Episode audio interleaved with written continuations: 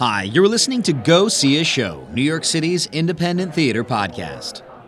It's not often one goes to see a show and winds up sitting in a fascinating and informative talk about astrophysics before the curtain. But that's exactly what I got when I went to see Number 11 Productions' new show, Friends Call Me Albert, currently running at the Access Theater. I'm not sure they've got another physics talk scheduled, but the performance itself is well worth a viewing. I sat down with Number 11's co artistic directors, Julie Congress, who plays Mileva in the show, and Ryan Emmons, who directs, along with sound designer slash performer Enrico de Trizio and the man they call Albert himself, Steven Conroy, after a recent performance. Take a listen. Welcome to the podcast. I like to start with everyone's name on the mic. So I have with me from Number 11 Productions Ryan Emmons. and Julie Congress. and what is this show that we're working on here? Friends call me Albert. Excellent. We also have with us Albert himself Hey guys, it's Steven Conroy. and the musician slash composer. Enrico de Trizio. Thanks so much for uh, agreeing to stay after the show for me to uh, talk about the show. So, friends call me Albert. Uh, what is friends call me Albert? When you tell your friends come see the show, what's your what's your elevator pitch? It's a bioepic with puppets about Albert Einstein, his theories, and his collaboration with his first wife. bioepic. I love that. It's got elements of epic theater going on. I can appreciate that. Awesome. Um, how do you?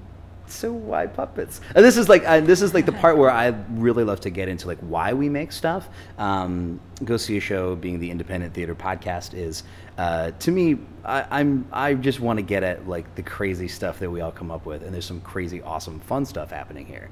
How did you go from Albert Einstein to puppets? Like, what what was the process here? What how did this show come about? Well, it really was the playwright, Zachary Desmond, sort of always envisioned the show with puppets.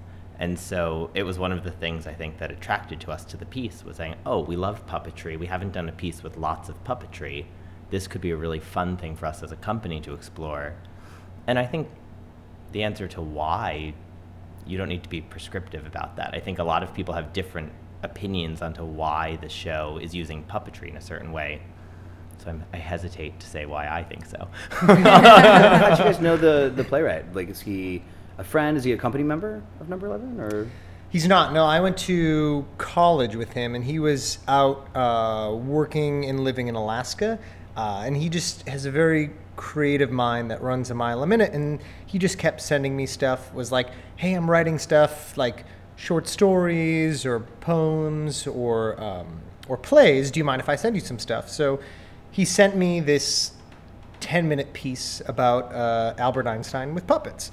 And it coincided with this um, fundraiser night we were invited to participate in uh, for a puppetry theater company. And they were like, hey, do you guys want to do this piece? Do we have anything with puppets that we would want to work on? And I said, actually, a friend of mine just wrote one. And that was about three years ago. Uh, and so we've slowly been it started out as 10 minutes and people kept liking it and giving us feedback so it transformed into this two hour bioepic as julie just said and it must be an epic rehearsal process, right? To piece all this stuff together. Well, it's been an interesting one because, as Steven just said, for three years now, we've been sort of living and growing the material and having a playwright in Alaska. It's been an interesting sort of back and forth exchange. Um, so it's it's gone in little growth spurts in terms of 10 minutes and then it's 20 minutes and then we have a whole first act and then we did a reading of it and then it got a lot of changes and then it had two acts and um, so it's been this uh, not just a linear path with it but in fact Really, there wasn't a linear spurts. path on the show about Einstein. I'm, I'm absolutely shocked.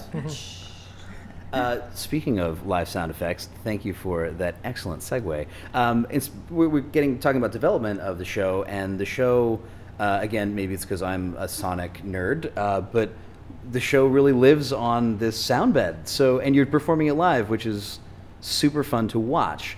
How was that in development as well? Like, was that also prescribed in the script, or Well, no, you know, talking about relativity and light and not linear time, I said we cannot do this the old fashioned. We cannot just write cues and then play back every night. It's just gonna be not fit, not even fit the concept of it. So I said, okay, let's go live, and let's use something that um, you know can inspire time travel and, and, and sci-fi in a way. But um, I don't think as people do this stuff in in theater nowadays. Everything is is so precise, and uh, I mean, th- th- what you heard is not gonna happen tomorrow. Um, I basically feed multiple delay lines and then wait for the feedback to kick in to just modulate it. So that that is like playing with gravity. Like I, I feel it. I, I feel the weight of the sound coming towards me, and then I, I push it back, and then I see where it goes, and then it kind of scatters. And that around. sound is also felt by the actors on stage. Totally, I, I would only assume, right? totally. Absolutely. Yeah, yeah. Yeah. I I can hear it's different every night. Changes how I deliver some lines and Yeah. some cues and no, but it is yeah. It's it's fluid, which there is. I mean, to say there is a lot of fluidity in the show, in and of itself, because we are bending time and bending space and yeah. And there's a lot of fun theatrical conceits going on in the show, apart from just the live music. Um, really wonderful things are done with light, and I don't want to tell anything more than that. Come see the show. Um, how do you develop that? I mean, I know I keep going back to this, but I'm I, I'm convinced, although I've never done a survey of this, uh, that my listeners are all people who make things uh, and make things in independent theater. So after seeing this show, I want to know, and I'm assuming the listeners want to know, how the heck did you guys come up with some of this stuff? Like, it's so fun to watch you play on stage.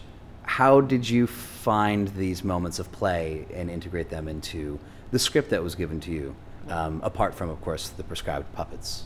I do think part of that is is just sort of what being a theater ensemble is about for us, and it's why we started a theater ensemble was to create an environment where we could, as a group, find sort of quirky, playful, creative people, all of which might, you know, Enrico might say, "Oh, maybe the light could be like this," or the, you know, an actor, a lighting designer.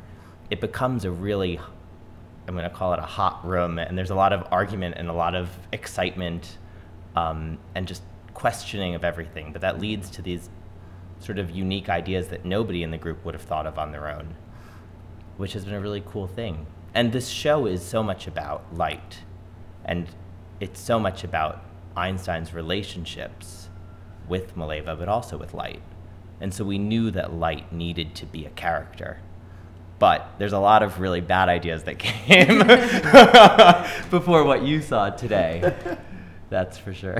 we also, as a company, and we've been together nine years now, and we we thrive on things that feel impossible. I mean, I think all of us love nothing more than okay, we need to do the absolute impossible on stage, and then putting all of our brains together and getting in a room and playing, um, is I think where we often do our some of our best work. And I have to ask this because we are all we're, we're speaking in a room uh, maybe nine days after a very fantastic natural occurrence in uh, the United States, uh, being the complete solar eclipse, and we see a complete eclipse on stage, uh, both uh, visually and sonically, which is absolutely gorgeous, by the way. Um, so,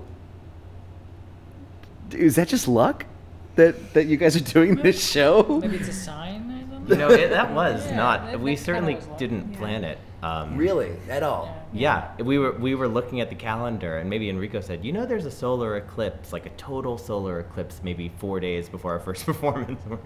That's brilliant. I do think, though, it has very much influenced what we're doing here and also how the talk about the eclipse is received by audiences has totally shifted. Um, we're also, you can come see the show in 2024 in upstate New York. We're looking for a theater now. You, I mean, you've got Skidmore roots. Saratoga Springs Yeah. is amazing. Yeah. Um, upstate boy here. So uh, the other thing that I want to get into here is like this is. I mean, we've talked about the brilliant theatrical concepts that you're playing with, and uh, you are using theatrical concepts to show theoretical physics concepts. Um, as someone who is terrified of you know being specific about things in shows because then I have oh shit I better know my shit otherwise somebody's gonna know their shit and call me on it. how much physics did you have to do? how much of this was like really digging into a lot of concepts? And as I know you had, uh, we, we heard him before the show, you had a guy uh, who was a science consultant. You talk to me just about that process and, and what you had to learn to do this show?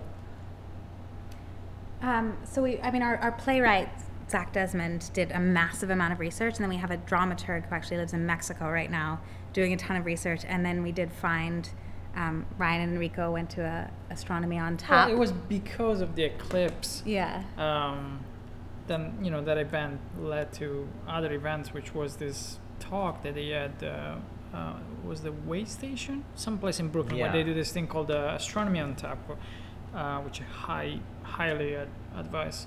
Um, and you know they talked about the eclipse, and we met a bunch of physicists there, and uh, one of them, Drew, ended up working with us.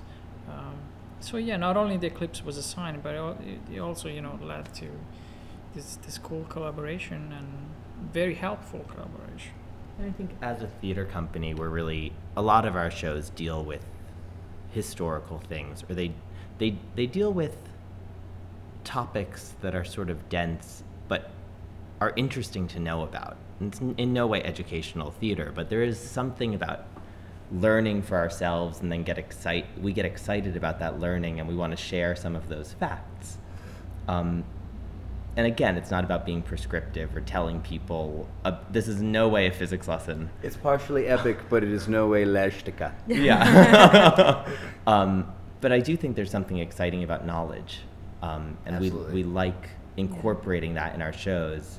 And I think it's part of, at least personally, why I love theaters because, yeah, I am going to meet a few astrophysicists if I work on a show about Albert Einstein, and I think that's super cool. And you're getting hopefully some science nerds sitting in the audience, right? hmm Yeah. Yeah. When we're doing, uh, there are certain nights when we're doing the math equations. By on the, way, wall. scientists, I, I, n- I use nerd lovingly. I call us theater nerds, theater nerds. Sorry, when you're writing the equations on the wall. It, you can tell which nights there are um, scientists and mathematicians in the room because they really legit? they really giggle Yeah. when they Yeah. hear Oh, when they start to see that, and then they realize, oh, they're actually doing real. Those are Math. equations. They're Yes. real equations, um, and you shouldn't say. Should you say?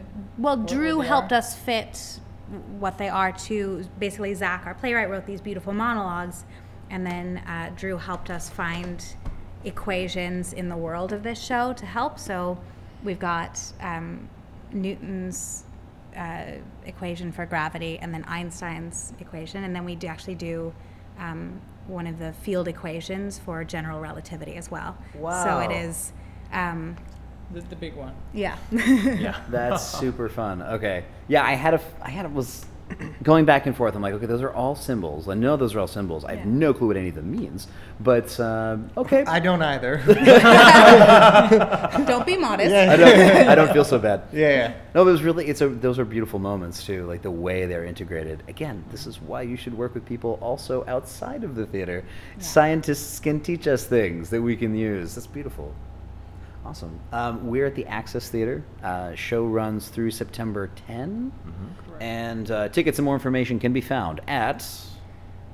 www.no11productions.com. Brilliant. Thank you all so much for doing this. Beautiful show. Cool. Thank Thank, you. you. Thanks Thank for coming. you.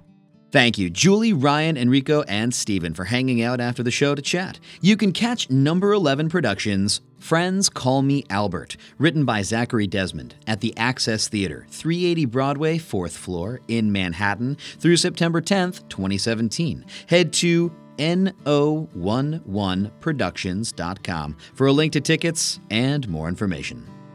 And to listeners in New York City, if you're listening to this episode on the day it first airs, you are listening one week before the local primary election for citywide offices, which in our city is a pretty important election. The League of Independent Theater has identified arts friendly candidates in various city council races that we're supporting, and we hope you'll take a look at them as well.